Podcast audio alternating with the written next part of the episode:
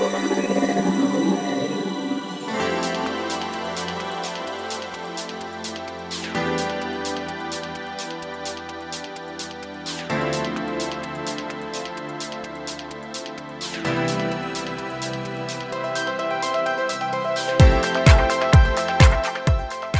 んにちは、ゆきです。菊間が第360回の時間がやってまいりました。早川さん、今月もよろしくお願いします。よろしくお願いします。今日は9日ということで、はい連休明けなんですけども、はい。お休み中ゆっくりされました？そうですね。まあこの声を聞いていただければと思うんですけど。治った何が嬉しいってね、このね一一二ヶ月花粉症に苦しんでましたけども。早川さんの美声が戻ってきましたけれども、まあ美声かどうかはわかんないですけど、ただ声が出るのってこんなに素敵なことなんだなということで。そうですよ。はいじゃあ声の方は治ってどうですか？なんか休暇を取ってリフレッシュなんてそういうこともなく相変わらずお忙しいんですか？そうですね。なんかまあいつも話してるようにど,、うんどこまでが仕事でどこまでが休暇かよくわかんないんですけど、ただまああのまあいそいそしてるのは確かかなと。うん。でまあまあ忙しいって言えば最近なんかあのありがたいことに講演会ええが増えてきて、はいでいわゆるホームページとかに講演会やりますってなんてことは書いてないし僕の、うんまあ、誤解を恐れずに言うと本業とは違うので、はい自分で何かをするってことはないんですけどもあの今年に入ってからもそういうお話もいただいて。僕のが講演会ってどういうイメージあります？早川先生。いやまあそうなんだけど、ねえ何の話をするの本当みたいな。ね。でもこう逆にいつも聞くことが多いから、うんどういうことを早川さんが話すのかっていうのはちょっと興味ありますよあね。本当ですか、うん。なんかあの、まあ、図らずもいろんな方からお話こういただく中で、ええやっぱりそのインタビューの力というか、うんうんうん。でインタビュー力っていうとこの番組でも何回も言ってると思うんだけどほらダイレクトにはさプロプロインタビュアーで生きてる人なんてほとんどいないわけで。そうですね。うん、なかなか遠いような話と見えるけど、うん。やっぱりそのコミュニケーションを取る上で人と人とがまあ対峙して何かを話したり、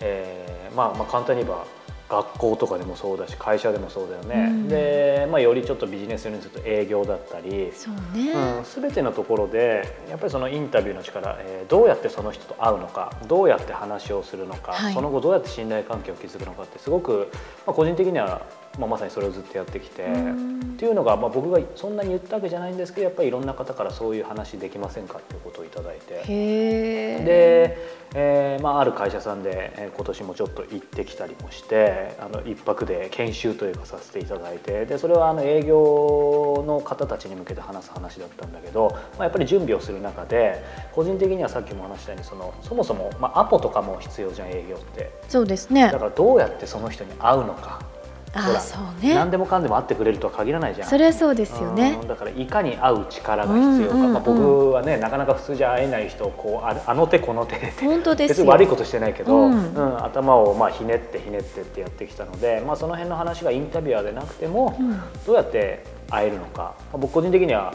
あの聞く力っていう本がねあのすごく売れましたけど、ね。僕は会う力っていう本を書けるぐらい、えーまあ面白い。うん話もあのあるので、はい。まあ、その辺の話をしたりとか当然、まあ、シンプルに言うとインタビュー力っていうと質問の力だったりもするので、まあ、その辺を、まあ、1日2日、えーまあ、そんな感じでお話をしています。で個人的には、まあ、今ちょっと軽く話しただけでもこういくらでも語れちゃうから まあやろうと思えばこの力ってインタビューの力って7つぐらいあるんだけど、うん多分全部やったら1週間とか合宿とか合宿？だからまああのいろんな形で今後ねあのまたお話があればあのやっていきたいと思いますし、まあ、個人的にはなかなか時間取れないけどそう今言ったようにそういう合宿というかセミナーとかまとめてやりたいなといつか思っている今日この頃です。もしそれが実現しそうな時にはぜひこの菊間がではいまずは教えていただければなとはい思っております。承知しました。それでは皆さん本編もお楽しみください。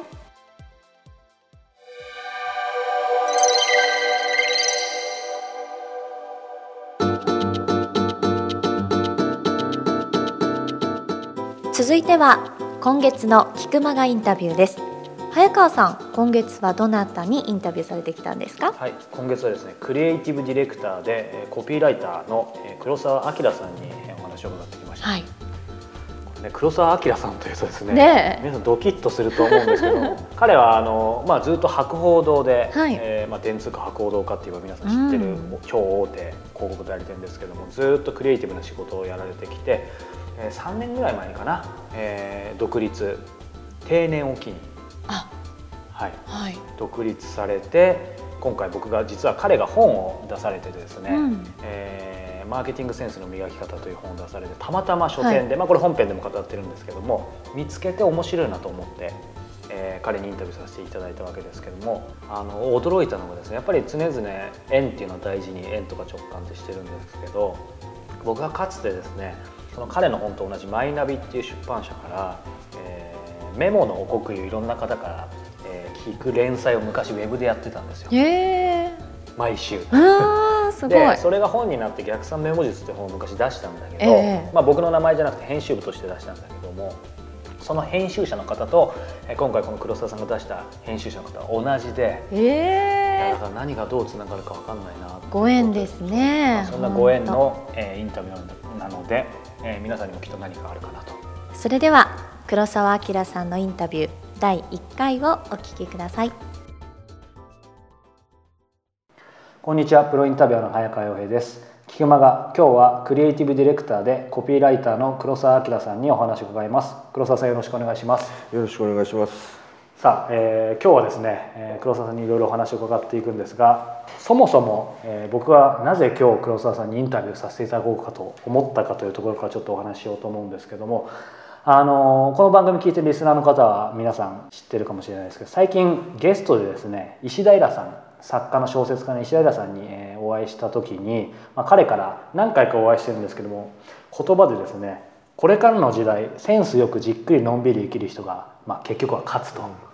いう言葉をもらってですねそれ以来ずっとそのセンスっていう言葉が引っかかっていて、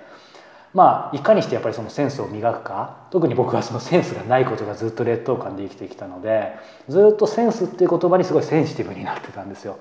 でその時にたまたま書店へ行った時に黒沢さんがこの出された本「マーケティングセンスの磨き方」っていう本が、はたまたま目に入ってきてええ。ですごい引っかかってですね。で読ませていただいたらまあすごく面白くて。で僕自体がやはりそのセンスって先ほど話したように引っかかってたってことで、えーまあ、今回僕の方から打診させていただいてあのインタビューをさせていただくに至ったわけですけど実はやっぱりご縁だなと思ったのがいろいろ黒沢さんと話を、えーさせていただいたら実はこの本の、えーこの本、えーマイナビから出てるんですけども編集者の方が僕がかつて、えーこのマイナビで同じ新書をですね「メモの極意」っていう連載ずっとやっていてそれが出版された時の本の編集者と同じ方で、はいはい。はい。まあ、そういうご縁もあって小山勝手ながら。小山さんです小山さんですね。はい。小山さん聞いてますか？ということで、はい、あのそんなご縁も感じながらあの今日実はインタビューに至ったんですけどもそういう意味でそのセンスっていうところ、まあ、この本に対しても少しお話を伺いたいんですけども、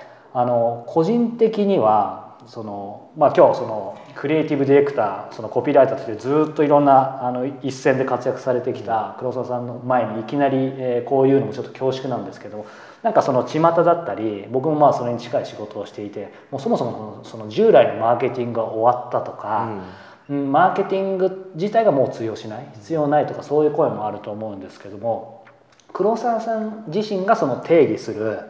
マーケティングっていうこことっていうのはそもそもどんなことなんですかね、まあ、ちょっと大きな質問ですけど。そうですね。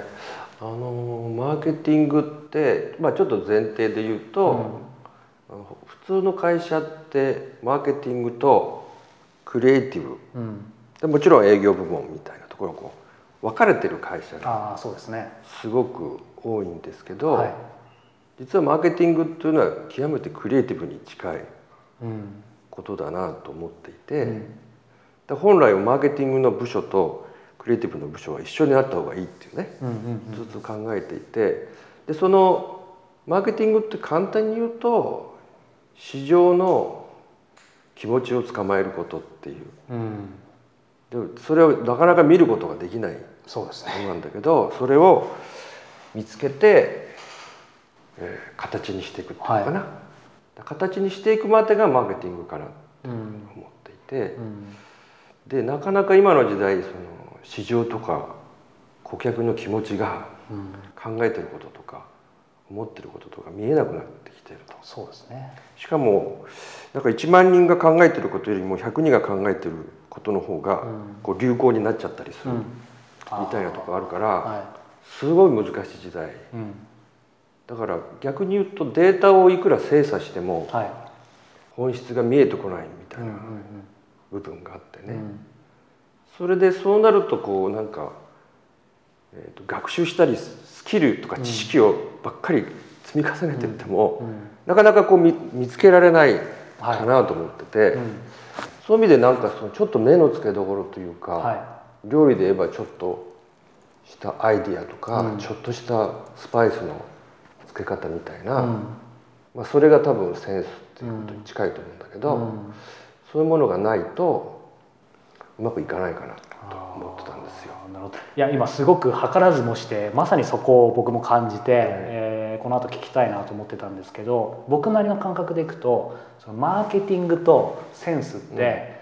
ある意味結構相反するというか思っていて個人的には、うんまあ、今でこそ少し分かりますけど、どうしてもさっき黒沢さんおっしゃったように一般的に特にその広告に携わってない方からすると、マーケティングっていうと、まあ、市場調査。もう文字通り、はい。で何かデータを駆使してっていうイメージがあったので、それとセンスっていうとハテナがついて、うん。まあ、センスっていうとやっぱりさっきおっしゃったように逆にクリエイティブなところ、クリエイティブな方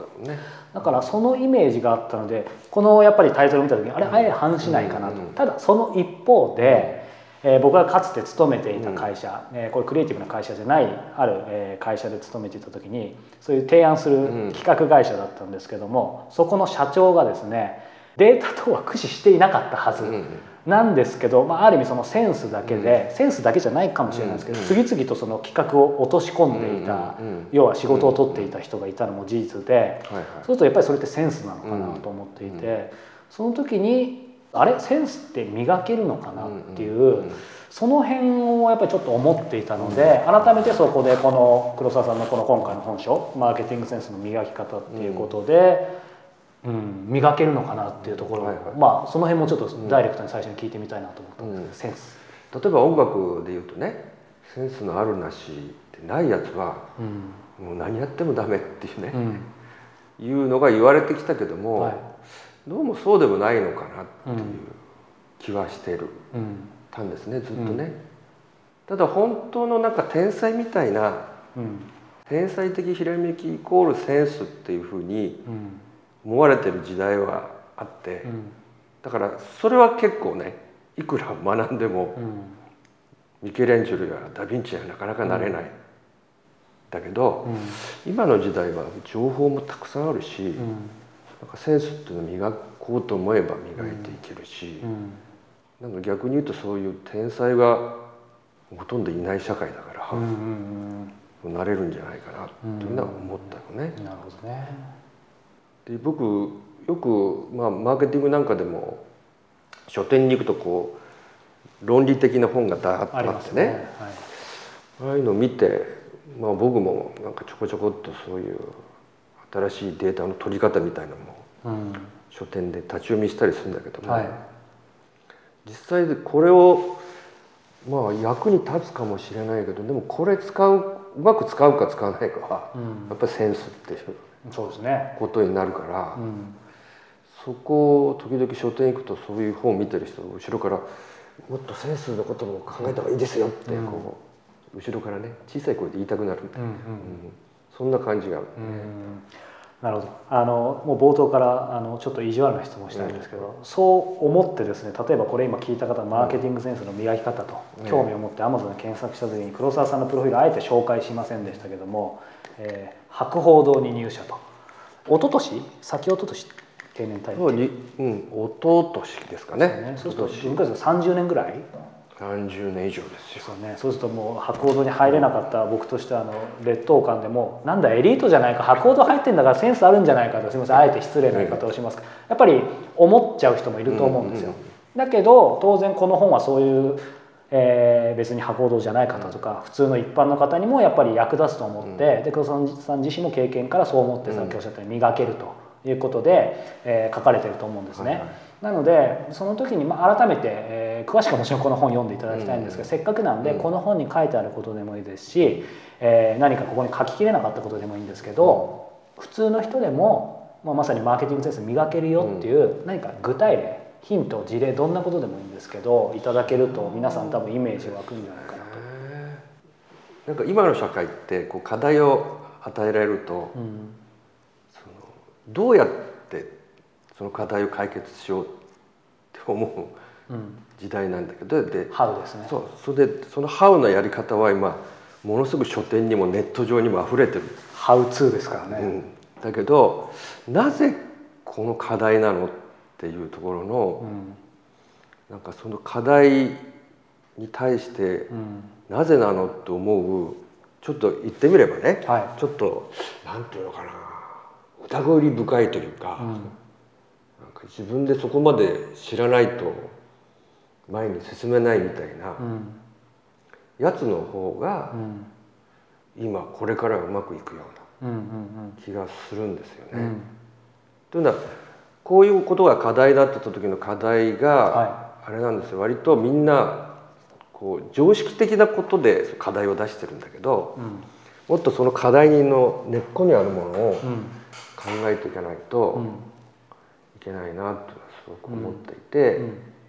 でまあその本でもね、まあ、ちょっとそういうことは書きましたけど本当はその課題の立て方からうん。もう本当はそこを疑うやり方からさ一冊の本ができるみたいなこともあって、うん。まあ、今回は割とこうそれぞれこうセンスを、うん。えっと、仕事のプロセスの流れに沿ってセンスを変えてきたんで、そこだけちょっと特化できなかったんだけど、やっぱり一番今の時代で大事なのはホワイが大事で、うん。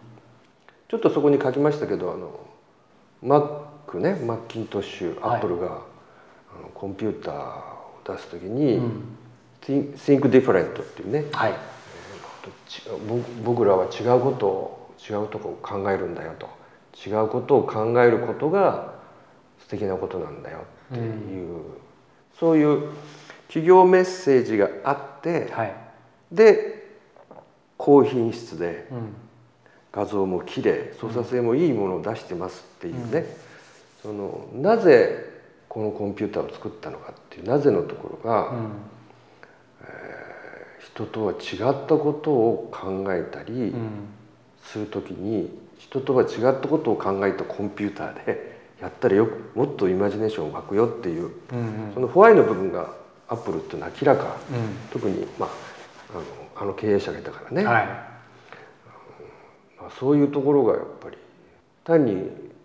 CM とか見るとコンピューターの今最近コンピューターの CM あんまりないけどうん。昔のコンピューターだと操作性がね簡単だとか、うん画像が綺麗だとかばばっかり15秒で言ってるけど、うんはいなぜそんなふうにしなぜそうしたのっていうところがわからないから、うん。まあ、そういうところはもうちょっとねその本でも、うん。深めてうん。書きたかったところではありますけどね。その辺がなぜっていうのが今欠けてるというか「How うん」がすぐ例えばインターネットで検索できちゃうからある意味思考停止になっちゃうとかっていうふうに僕は推測できるんですけど黒沢さんその辺はどう思いますか？そうですね。まあその本にもちょっと書いたんだけどアナログデジタルの両方の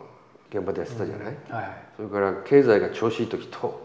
悪い時とやってたんでハオがすぐ手に入るっていうのは実はすごくいいことだとは思う思うんですよ。うんうん。昔はだってハウどうやってやるかだけでそうかそうですね。365日の仕事が終わっちゃうみたいなところがあったから、は今ハウがいくつかこう提示されてるっていうかね、うん。まあ提示されてないまでもその入り口が全部ちょっと分かるっていうのはすごくいい時代だから、うん。逆に欠けてるのはそのホワイのところが欠けてる、うん。不思議なものでその毎日上司にねうん。こうやりなさいってハウだけ教えられてると、はい。やがて必ず発狂するじゃないですか、行きたくなくなるような会社にね。ね。なぜこんなことをさせられるのかってことがやっぱりちょっと感じられないとうん。ダメだとね。ね最初は頑張りますって言っててもねうん途中から疲弊してきますよね。まあ持って1年半ぐらい。でしょそうですね。リアルな数字で、はい、その今そういう意味でそのホワイの重要性というか、なぜっていうところを聞いた上で、うん。あえて逆に、うん。えーそれこそ「How」を聞きたいんですけど、はいはい。えー、とこの本をもちろん読むことが一番だと思うんですけどもこれ聞いてる方が、まあ、聞いただけで、あえて「How」な聞き方しますけど、やっぱりそのマーケティングセンスを磨けるような、なんか tips というか、うん。このインタビュー中に何か一個でもヒントってもらえると例えばこれ聞いた後にすぐ磨くためにちょっと始められる一歩だったり。そうだよね。僕はまあその話が飛んでるかもしれないんだけど、うん。なんかやっぱ言葉を書くことかな言葉を書くこと、要するに思ってることとかうをん。メモするっていう意味じゃないんだけどね、うん。要するにキャッチフレーズを考えるってことかな。うんうんよしこういうことをしたい時にじゃあ何をしたいのかっていうことを、なんか短い言葉で要約して書く訓練みたいのをうん。うんするとなんかホワイが見つけやすいのかなう。んうんっていう、世の中を動かしたような割とキャッチフレーズっていうのは必ずなんか本質的なことを言ってるうん。うんことでだからコピーライティングっていうのはどう言うかよりもか何を言うか。あの方が今もう明らかに大事な時代になってきちゃって、ーうん。だから普通のなんかそのすごい古代な言葉じゃなくてもね、はい。うん。経営者がその思ってることをズバリとね、うん。うんここにこう言葉で15文字でか分かんないけど、うん。提示するとなんかそれがすごい本質的なことだったりうん。するからなんかこう言葉でやっぱり考えていくと言葉をなんかこう核としてうん。ものを動かしていくっていううん。いうことの訓練をうん。するっていうのはやっぱセンスアップにつながるのかなと思うんですよね。やっぱりそれは一人でうん例えば毎日何かキャッチコピー書くよりも、何らか人に見せた方がやっぱりいいですか？その辺ってどうでしょう？あそれはねあれですね。あのそれぞれスタイル、スタイル。じゃあ必ずしもじゃない、うん、僕のスタイルは8割自分で考えはい。るで2割はまあ人にこう見せるっていうかね、うん。打ち合わせの時に見せることが多いけども、そういうことが多いかな、うん。だからコピーライターとしてちょっと変なのかもしれないけども古いのかもしれないけど、うん。書く本数を決めてるんですよ。書く本数を決めあその何か課題コピーがある時に。そうそうそうそう。あそうなんですか、うん。だからすごく難しいとかち、まあ、仕事の大きさとか小ささとか,、はい。とかねそのその言葉の影響力みたいのが、うん。大きい時はそれこそ500本ぐらいお書いてそのいろんなこう角度からね、ーうん。書くみたいな、うん それでまあ普通は200本ぐらい書いて、それでも書くんですねやっぱり、うん、それででそれ何してるかっていうと数を書いてるんじゃなくて、いろんな可能性とか考え方をうんうん自分の中でいろんな引き出しの中から引き引き出してはい。書いてるっていうことで、それがさっき言った「ハウ」じゃなくて「ホワイ」に至りやすくなるっていうかね、そういう訓練はうん。うんしていましたよね。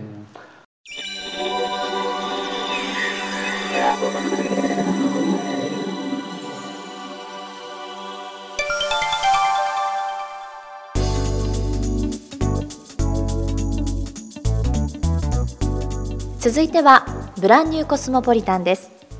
大好きなことをしながら世界を生きている方と早川洋平との対談音声を毎月現地から直接お届けするコスモポリタン。2015年4月末号の舞台はチューリッヒのリフレクソロジーリンパドレナージセラピストの向井博美さんです。ちょっと噛みそうになっちゃうような肩書きでしたけれども、はい。でも伺うだけですごく癒されそうな。そうですね、うん。そして癒してほしいですね、はい。まあ、僕はね個人的にはいつもあのゆきさんに癒されていえいえいえ、はい。まあ、冗談はさておいて、ええ。まあ、冗談じゃない冗談でしょ？はい、あのそうなんです。チューリッヒに、えー行ってきました、はい。で、まあ、彼女は今お話ししたリフレクソロジーそしてリンパドレナージセラピスト。まあ僕が説明すると余計わからなくなるので控えますけども、まあ、いずれにしても癒しの仕事を、すね。えーされています。で面白いのがやっぱりチューリッヒってどういうイメージがある？どういうイメージだろう？私結構ねそんなにせかせかしてるイメージがない、ああそうなんだ、うん、あなんだろうそれスイス全そう体のイメそうそうそうージでしょそうなんとなく、うん。だからチューリッヒがどうっていうよりもそのスイスっていうところからの発想かな。あすごいわかる。俺も,、うん。もうチューリッヒっていうだけでなんかほらなんかアルプスの少女ハイジみたいな そうね。もうそのなんかイメージなんだけどチューリッヒはあのもちろん自然もあるんだけどどちらかというとそのほらやっぱり世界的な金融都市として知られてて世界中のエリートビジネスマンが来てはい。猛者どもがへでしのぎを削ってるっていう方が。真逆？うん、だからもちろん観光客として行く分には問題ないしすごい癒されるけど、うん。ただ確かに実際行くとちょっとイメージが違ってそのなんか山があってどうこうっていう感じとは違うちょっとニューヨークっぽい感じ。ああいう感じではない。へえちょちょっとこれはね写真とかを見てもらった方がいいと思うんだけど、うん。でね、まあ、そんなところで、えーこのチューリッヒを中心に、えー彼女はその自分のある意味腕一本で、えー勝負してるんだだけど今ねゆきちゃんがただ面白い視点を持ってくれたのは結局チューリッヒってそういう場所なのですごいみんなやっぱりほらピリピリ。お疲れだよね。チューリッヒしかしてないよピリピリ、うんただその働いてる人たちは。だからやっぱりそういうニーズがすごくあるみたいで。で、まあ、ゆきちゃんもね海外に、構行ってる経験もあるし、まあ、俺もいろいろ行ってて思うけどやっぱり日本人のさまあものづくりもそうだけどその手仕事とこれもある意味手仕事だと思うんだけどまさにですよね。やっぱそれってピカイチじゃん。そうね繊細だしね。痛いとこに手がかゆいとこに手が届く感じだね。だからきっと当然こうほらなんつうんだろうな。うん卵が先か鶏が先かじゃないけどうん。需要供給って必ず一致するからあの他にも競合はいるみたいだけど、ええ。やっぱり彼女のポジションっていうのはさすごく際立つんじゃないかなと。そうだからまあその辺を彼女も、えー意識しつつそしてまあそのいろんな巡り合わせ今日冒頭でも縁っていう言葉を言ったけど、ええ。そういうこともありつつ、えーもうチューリッヒでずっと活動されていてで彼女自身も、えーここ最近人生でいろんな動きがあって、えーまあ、その辺は、えー実際インタビュー聞けば分かると思いますけども、えーどう彼女が、えーこの環境に左右されずに自分の好きなことをし続ける、うん。えーこう人生を歩んでいっているのか、まあ、この辺のヒントが隠されているので、えーまあ、今回も、えー少し流しますので、えー興味を持っていただいたらぜひぜひ聞いてもらえると嬉しいなと思います。それではここで対談の一部をお楽しみくださいマーケットというかそういうそのひろみさんのお仕事はい。っていうのはこの、まあ、スイス、まあ、チューリッヒとかっていうのはなんか例えば競合がいっぱいいるのかとかどういう感じなんですかね？診療所としてやってるセラピストもいますし、あの、スパだったり、そういうウェルネスですね。そういう、もうそういうお店はいっぱいあるんですね。で日本と同じで、パッと行ってやってもらえる場所もありますし、まあトレーニングとかスポーツジムとかに行って、その後にマッサージするとこもいっぱいあるので、結構多いと思います。この小さい町の中に比べ、あの、の割にはすごくそういうマッサージ、診療所だとかマッサージだとかする場所はすごく多いですし、最近はすごく大きなスパだとか、まあ、サウナだとか、そういうあの施設もすごく増えてますし、そういう需要がうん増えてきたんじゃないかなと思いますね。それはななんで増えたと思います？やっ私の個人の意見ですけれども、やっぱりチューリヒっていうのはビジネスをしするために来てる方がかなり多いので、外国から来る方も多いんですけれども、どこかでやっぱりリラックスできる場所がないと、バランスが取れないと思うんですね。だから1日 10, 10時間、12時間、例えば証券会社とか銀行とかでお仕事されてる方が、そのまま週末に行ってしまったり、そのまま夜家に帰ってしまったりすると、もうストレスを溜めたまま家族に会いに帰ってしまうっていうのが多分そバランスが取れなくなってきた方が多いと思うんですね。で、しかも景気も悪いですし、みんなこう競い合ってっていう状況がまあ世界中でそうなってますから、どこかでやっぱり自分をこうまたデトックスじゃないですけれども、うん。こうまたこう落ち着かせるために近くにそういうリラックスできる場所があればいいなっていう要求が需要に変わってきたと思うんですね。今日もそのここに来る前にそのチューリッヒの真ん中ら辺を歩いてて、はい。まあ、観光客としてある、はい。見てるとあもうのんびりでいいなとか。でもやっぱりそれはねそ外からちょっとだけ見てるだけだから実際そのうん。ひろみさんがさっきの例えば金融の仕事の人だったり、はい。まあ、それ世界的なものもそうでしょうけどなんかいらっしゃってからやっぱ特にここ数年そういうのなんか感じたりってしますか？私はもうスイスに住んで15年経つんですけれども、まだその頃は余裕があったんですね。あの、一人一人ビジネスやってる人でも、まだリーマンの前でしたから、あの、まあどうにかなるだろうみたいな、こういうポジションを持っていたら、まあ大丈夫だろうって思ってた方が、そうそういうふうになってしまったので、危機感を持ってる方はすごく多いと思うんですね。なんかこう、人間性もこう、ちょっとこう、ピリピリというか、こう、本来はもっと穏やかな方が、仕事だとかそういう環境が変わったせいで、こう、精神的にも、ちょっとこう、キュッとし、あの、緊張してるというんですかね。常に誰かと競わなきゃいけない。常に、えー誰かよりも上でなければいけないっていう感覚はありますね。あそうなんですね。うん。それはもう金融関係だけではなく、もう本当に、もちろん、いろんな国の方がスイスに仕事をしに来ますので、競争相手も増えてきますし、そういう面ではこう、いろんな人がピリピリしてるなっていうのは、ここ5、6年感じますねあ。そうなんですね。うん。ちなみにそのクライアントってどういう人が、まあいろんな人がいるんでしょうけど、はいそれは職業でも、はいまあ性別年齢でもいいんですけど、どういう感じなんそうだろですね。あの、私のところに来る方は、まあ、いろんな方がいるんですけれども、主には、まあ、銀行関係の方が多いですね。あとは、まあ、あの、証券会社の方。はそれから、あの、外国にこう、まあ、あの、エクスターンのこう、方とかもいるんですけど、チューリヒに、まあ、週のうち仕事をして、週末になると、まあ、自分の国に帰るとかいう方もいますし、うんいまあ、でもビジネスをしにチューリヒにやってくる方が多いですね。んまあ、銀行関係が大部分じゃないですかい。うね。んうん。ちょうどね、先ほどそのスイスに、スイスというかチューリヒ来て、その10 15年はい。っておっしゃってましたけど、まあまさにそこに至るまでの経緯というかいろいろあったと思うんですけど、はいそもそもなんで、まあ、チューリヒというかスイスにっていうところから聞きたいですよね。それも、それもなぜ私がスイスに来たのか。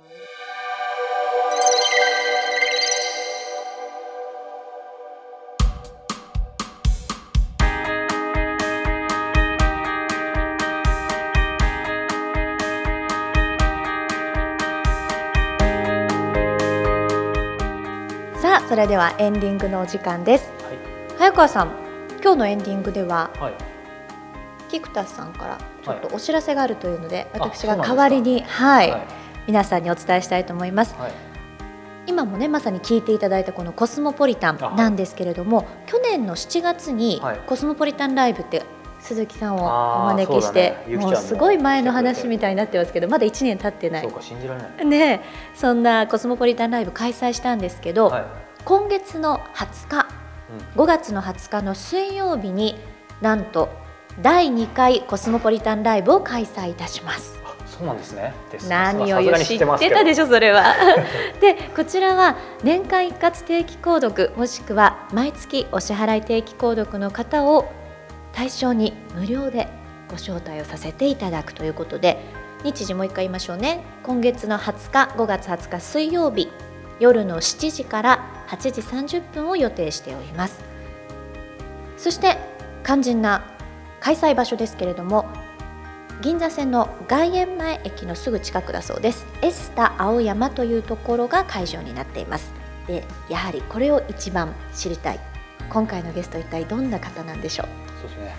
ゲストはですね、えー今回は石井理恵さんという方を、お招きしますで彼女はですね大手美容メーカー、うん。まあ、名前を挙げたら誰しもが知ってる、はい。えーメーカーの中国勤務を、えーそういう意味では会社員として、うん。えー軽減されてそれを経て、えー専門のトレーニングをされてそこからが面白くて単独香港に渡って独立起業したコスモポリタンなんですね。はい、で彼女が、まあ、やっぱり一番今回聞いてほしいのは当たり前ですけどなぜ起業したのか。うん。でそこにはきっと人との出会いだったりあと一番やっぱり聞きたい部分もありますけどビザだった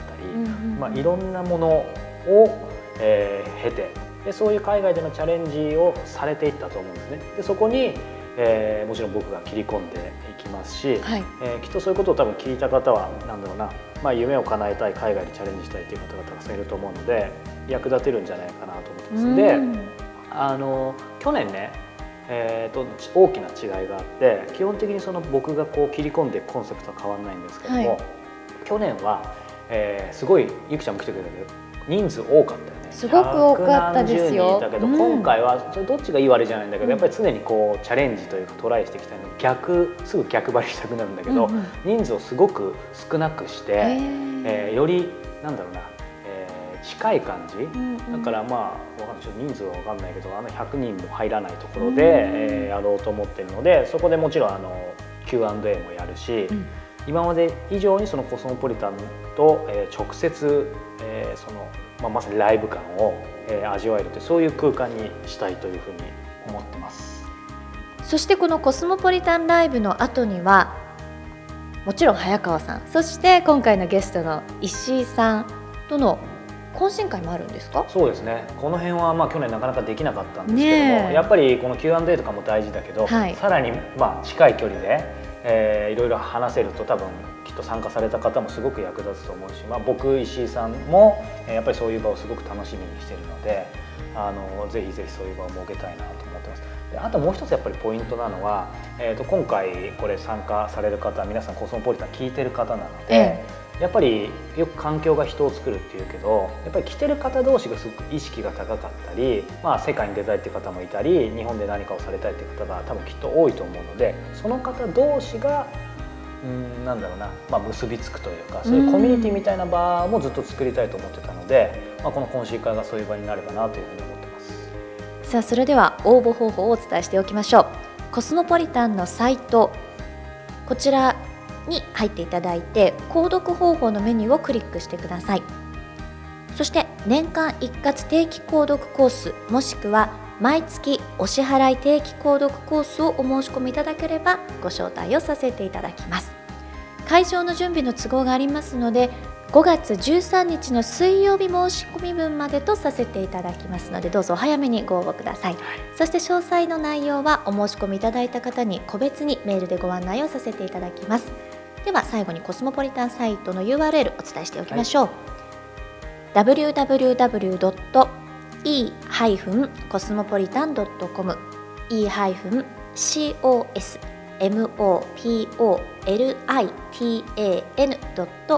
です。